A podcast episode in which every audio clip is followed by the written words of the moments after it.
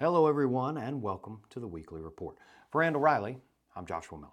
If you like our reports, don't forget to like, share, and subscribe so you never miss a new edition. We got a lot to get to today, so let's jump right in.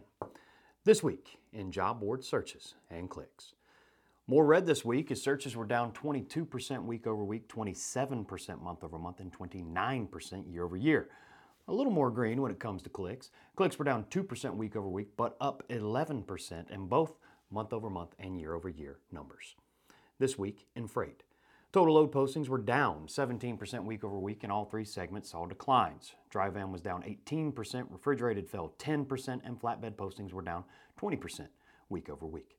With all those declines, the total spot volume saw the largest decrease for a non holiday week since the April 2020 contraction. Truck availability increased by 5% as the overall load to truck ratio fell to its lowest level since June of 2020. The red trend continues on with spot rates as the overall rate fell by 10 cents per mile week over week, which happens to bring the total spot rate to the lowest level since mid December. And again, all three major segments saw declines. Dry van rates were down 8 cents, refrigerated fell 6 cents, and flatbed saw a 13 cent per mile decline. Now, the story of the week. The first step in a process that would result in $755 million being earmarked for states to fund new truck parking projects has been approved by a House committee. The next step is moving on for approval from the full U.S. House of Representatives. The House Committee of the House Committee of Transportation and Infrastructure approved an amended version of the Truck Parking Safety Improvement Act through the markup process.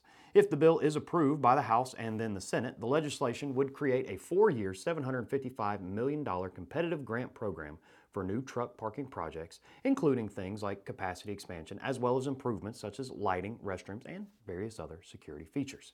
The ATA president and CEO, Chris Spear, praised the committee's movement on the bill, saying, The lack of safe and accessible truck parking is an issue that causes serious concern for our industry. He went on to say, the availability of safe and secure truck parking is not just a challenge for current drivers, it is a barrier our industry must overcome in attracting new drivers, particularly women. Access to truck parking has long been an issue of concern for the industry and has been frequently highlighted in the American Transportation Research Institute's annual list of top issues facing trucking. According to ATRI research, drivers spend around 56 minutes per day looking for parking. In the 2021 ATRI survey, parking was ranked fifth among the top 10 issues for the year.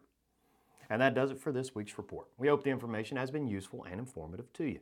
As always, you can find a downloadable PDF version of everything we've covered today down in the description if you're watching us over on YouTube or in the body of the post on our Randall Reilly site.